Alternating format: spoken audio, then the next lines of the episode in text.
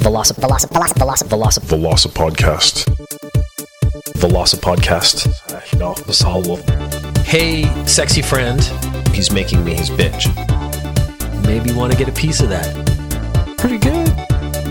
I want to talk about sexy teens. I was getting erections. It's a very creepy feeling. I can guarantee that underwear theft will come up again. None of this is relevant. Pokemon, Pokeballs. 750 milliliter bottle of rum. Welcome to the Velocity Podcast, a study in monology. This is your grumpy Uncle Peter. He will say words at you. two weeks ago on Veloci Podcast, I talked about how the Microsoft experiment of the four day work week would not expand into other industries as well because there were too many sort of bits of missing information. Uh, I was talking about how they were talking primarily probably about programmers and how a four day work week might work better for them, but it might not work in other industries. A lot of people sent me messages saying like, you just don't want a four day work week. You're kind of a, a jerk about it. Uh, the jerk part I accept, but what I really wanted was a clear explanation of the elements of that experiment, what they measured and how they measured the results, and how it could be projected onto other industries successfully. So that's where all my issues came from. That what they were doing was an experiment and it was very successful in their area, in their, with their criteria. And people were saying because this was successful, it would be successful elsewhere. But that is absolutely not how science or these sort of experiments work. You would need an individualized experiment to replicate the results for almost every industry. Now, I am very pro four day work week. I would love to have another day off. I think that'd be great. But that doesn't mean you blindly accept stuff because that's how you get people walking around saying, I hate the word moist. This is maybe something I did a few years ago on Velocity Podcast. But there was a study and it said people find the word moist disgusting. And then every now and then I would meet someone and you'd say moist or something like that. And they'd go, Ooh, I hate that word. And that's actually not true. You don't hate that word because the actual experiment was the word moist coupled with something becomes the most disgusting word in the English language. Uh, but coupled with other words, it was not. So when they said moist wound, people were really grossed out. When they said moist cake, no one minded at all. So it wasn't the word moist, it was the addition of moist to something else that made it stronger. So the wound felt grosser because of the word moist, but the cake actually felt more delicious because of the addition of the word moist. Now that's a bit of a simplification, but I've actually run across actual human beings who've said they hate the word moist. And in my head, I'm like, that's not true. You read the title of an article and extrapolated as being the truth and now actually believe it. Where people are saying Microsoft ran a four day work week and it was really successful. Productivity went up 40%. That therefore must be true across the board. And that's just not how that works. So I am not against a four day work week. In fact, I think I would be very pro four day work week, but I just don't want everyone to go around believing things that are not true. Skepticism has value. And then I read another study this week, and it implied very heavily people who play games, such as card games and board games, were more likely to stay mentally sharp in later life. Now, the study was primarily based at those who played non digital games, and they scored better on memory and thinking tests when they were in their 70s. And I have a lot of issues with this because this implies if you play card and board games in the long term, you'll actually have better memory. But video games are a relatively new invention compared to card and board games. So if you're testing people in their 70s, I would actually bet that people in their 70s now don't play very many video games. My parents are in their 70s and 80s. They have never played a video game in any real way. So the control group, I believe, is probably very small. And that is a major flaw in this. So what you need is a control group who from birth play basically nothing but digital games and a control group that plays nothing but board and card games, which would be a very boring life for those people. I'm sorry. Science sometimes requires sacrifice. And then when they get to their seventies, do some sort of memory test and you can get a better result. But it seems like the pool of people they'd be pulling from now, primarily most of them would not have played video games in any real way. I know older people do. I'm a little older myself and I play video games, but I grew up with them. So people older than me, actually a lot of them have never touched a video game in any real way. Now, does that mean that the result is not correct? No. But it also means you should have a healthy dose of skepticism when reading about this. Board games and card games uh, equate to better memory long term. I don't think that's actually been proven out by this because the very nature of digital games is they're changing rapidly right now. So when you get an established format long term from birth to 70 years old, then you can test memory and then you can get more accurate results. So this is the kind of thing that I try to be very aware of when I read studies is where are the flaws in the internet article about the study. Often I try to go find the study, but I mean, to be honest, a lot of them are very labor intensive to read. Uh, they're very dry, very boring. So they're not a lot of fun. Uh, so I'll read kind of bits of them and try to find out like what their control group was. Did they have a control group? That kind of stuff. I did not read the Microsoft study, to be honest. I did go back and find the actual source for the word moist. And I just looked at the criteria for the card game and board game study and realized that there were some significant flaws if you're only testing people in their 70s. Now, the idea is that later in life is what you want to test. Well, that's great, but that means people later in life in their 70s now, again, there were certain factors that led them to play more card and board games. And that doesn't mean it improved or diminished their memory. Maybe those same people, if they'd played video games their whole life, actually would have way better memory. Maybe it would be terrible. Maybe it would be trashed. I don't know. But neither do they because it was never studied. Quora question Why does Canada rarely appear in the news in America? Does anything bad happen in Canada? Uh, there's a couple of pretty lame jokes I came up with right away after reading this. The first answer is no, nothing bad happens in Canada. But then I think the real answer is you have to actually care about something to notice it. And Americans don't care about Canada as a country, so they don't report on it. Uh, this bias is not unique. So living in Japan, I now watch a lot of Japanese news, and they only report on international events if there is a Japanese person involved. So let's say there's a disaster in another country. Most of the time, it will get zero coverage. But if there are two Japanese people, maybe like they were tourists or something, who are involved in this disaster, then it will get some coverage. And that's one of the things you need to realize about news. The people writing or creating the news only write or create news that they care about. So if they're American, they probably only care about America primarily. They might look to Canada if there's something that relates to America or if it's something that they can make fun of. But still, at the end of the day, news sources are actually self interested, just like everything else in the world, which is why you can't trust the news. So I created a Steven Seagal drinking game. This will be available to you uh, when I post this episode you can go to velocipeter.com and there will be a link to a Google document. And in that Google document will be the rules for the Steven Seagal drinking game. Now I'm going to explain it to you now. So you, if you can remember all this, go ahead, but it's actually all been typed up for you so you don't have to worry about it. This, in my opinion, works best with movies that were produced post 2005 because that is when the quality of his film reduced greatly and he became the producer of almost every film he made. Now you have to call out when any of these things happen, and the person who doesn't call it out, they have to drink. Now the drink is up to you. You can do shots of beer, you can do shots of liquor. I think shots of something hard, probably people will die.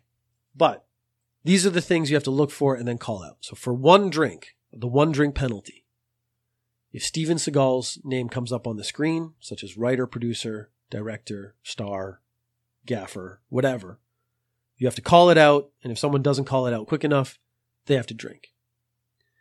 If within the movie, in his dialogue, he talks about honor, someone has to drink. If he uses Japanese, now Steven Seagal's Japanese is very, very good. It's basically perfect. He lived in Japan for many years. He ran his own Aikido dojo. But that means every now and then in a film, he likes to show off a bit. and he does sort of adopt some really crap philosophy stuff. So if he speaks Japanese, he talks about honor, call it out. Someone doesn't call it out, they got to drink. If Steven Seagal wears yellow tinted shooting glasses, or he wears dark sunglasses indoors, call it out. Someone doesn't, they have to drink. If he's wearing body armor to hide his fat, if he wears a long coat to hide his fat, if he sits with his arms across his front to try to hide his fat, call that out. Someone doesn't, they have to drink. If a new scene starts in the film and Steven Seagal is already seated so he doesn't have to walk across the set, call it out. Someone else has to drink. If before Steven Seagal fights, he puts his hands up like he's holding two tiny teacups, call it out. If someone doesn't call it, they have to drink one drink. If he flips a man out of the way with seemingly no effort, or he does several slaps which incapacitates a man, call it out. If someone doesn't call it out, one drink. If his opponent falls into an object and that object breaks, call it out. If someone doesn't call it out, they have to drink. Now we get into the big ones.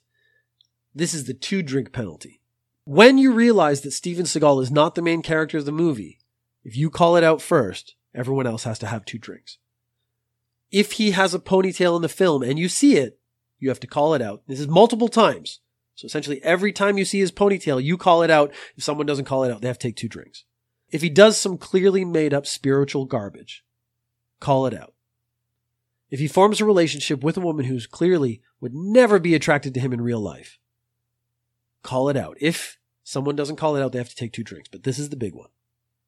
If Steven Seagal actually walks into frame, you have to call it out. If someone doesn't call it out, they have to take two drinks. Because that is the opposite of the scene starting and him already being seated. Now you have to have something like a full beer or something to chug. So this is a, this is an extra one. When Steven Seagal mumbles something, you can challenge another player to repeat what he said. If they cannot, they have to chug the drink of your choice. If they can, you have to chug the drink of their choice. Now there is a bonus round.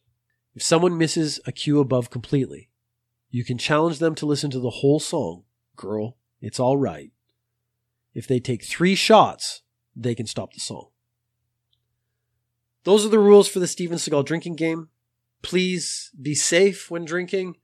Uh, don't drink and drive unless it's only digital. And go get yourself a Steven Seagal movie and have a really good night. So, two weeks ago, I was talking about Steven Seagal in not too glowing terms. That has set me down a bit of a rabbit hole. But as I was going down, down, down deep in the, the depths of Steven Seagal, I remembered something that clearly my brain had blocked out that I didn't want to remember. And that was that Steven Seagal made an album. Like most actors, he had aspirations to do everything, uh, despite the fact he doesn't even have talent as an actor. He certainly only had fighting skills for a little while.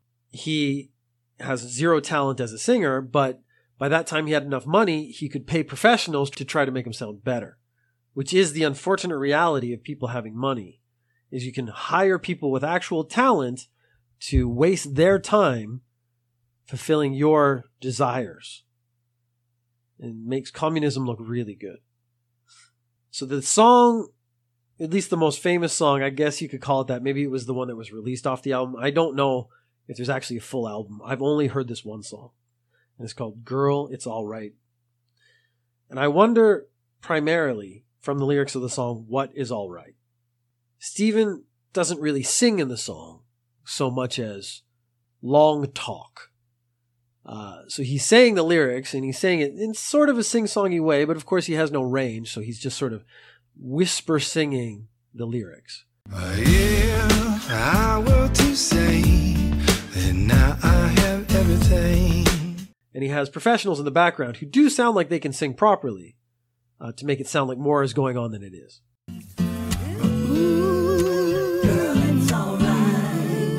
But the first thing I want you to notice the hip hop scratch that seems to be taking the place of a, a regular beat.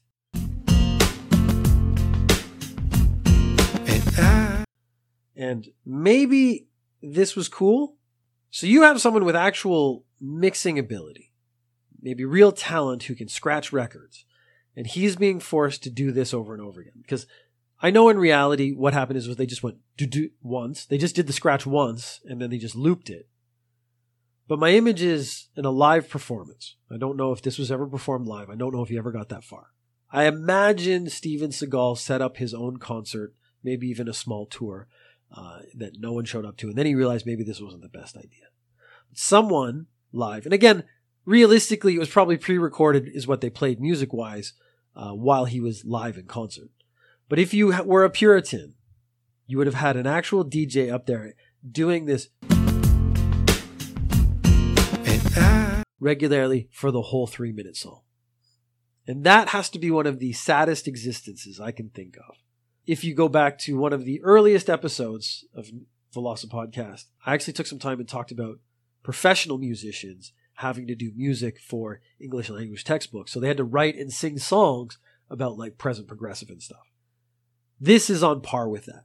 Being in the band for Steven Seagal has to be a very painful way to make a living because you had dreams about being famous, dreams about being good, and you probably are good.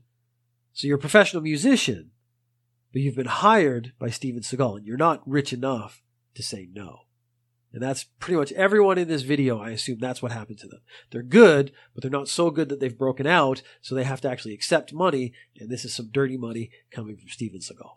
So then we have to get into uh, sort of analysis of the lyrics. And the only problem is that to me, the lyrics are connected with the video. And in the video, Steven Seagal seems to be mooching on a disturbingly young woman, significantly younger than himself, inappropriately so. And I've noticed in a couple of his films, when he got into his 50s, the heroine or the love interest was also inappropriately young, who would be disgusted by Steven Seagal coming on to them. And that's not so much about age as it is he's gross. So let's just be clear about that. So when he says, girl, it's all right by me, girl, it's alright by me. it's never clarified as what is all right by him. I did like that it's, it's all, girl, it's all right. It suddenly becomes, it's all right by me. So in the song, he's actually saying it's about him. He's accepting it. Whereas the title of the song makes it seem like it's about the girl. But uh, either way, the it's all right part I found a little disturbing, coupled with the imagery of the video. Because if it's all right and it's what I think it is, it's not all right. It's not all right for him to be doing this or encouraging her to do it. That sounds like what he's doing. Then we get into a very unique piece of lyricism. So we're going to play that right now. Girl, if I should die and have to go away, I know I'll be back to see you another day. So what he has just said is that if he dies, he will come back and haunt her, or his zombie corpse will come back. And that's supposed to be somehow romantic. And I guess to Steven Seagal, being an obsessive stalker is kind of romantic. Because I can see that being true. Now, you can go on YouTube and listen to the whole song. It's three minutes and some, but I would not recommend it. You've probably gotten the main part of it from this little summary here. And if I was going to do a review, it's awful. I mean, the music itself is weak and uninspired. Uh, done by professionals. I mean, it sounds like it's done well. It's just no one cared about what they were doing. I'm actually in my head betting that Steven Seagal did write these lyrics, but then I wonder if he's smart enough to put down lyrics well enough to match a song. So I'm betting he sort of half wrote the lyrics because I did find all the lyrics were very complimentary about him and no one else, which does seem very Steven Seagal ish. But if I can make a recommendation, if you have the opportunity to not hear the song Girl It's Alright by Steven Seagal, I would 100% endorse you taking that opportunity to miss listening to that song. Veloci- Veloci- Veloci- Veloci- Veloci- Veloci Podcast. Veloci Podcast. No, Masalo. Hey, sexy friend. He's making me his bitch. Thank you for listening. If you have questions or comments, you can tweet at VelociPeter or email velocipodcast at gmail.com. You can find the podcast on iTunes, Stitcher, Acast or go to velocipeter.com slash podcast. like he's holding two tiny key, tea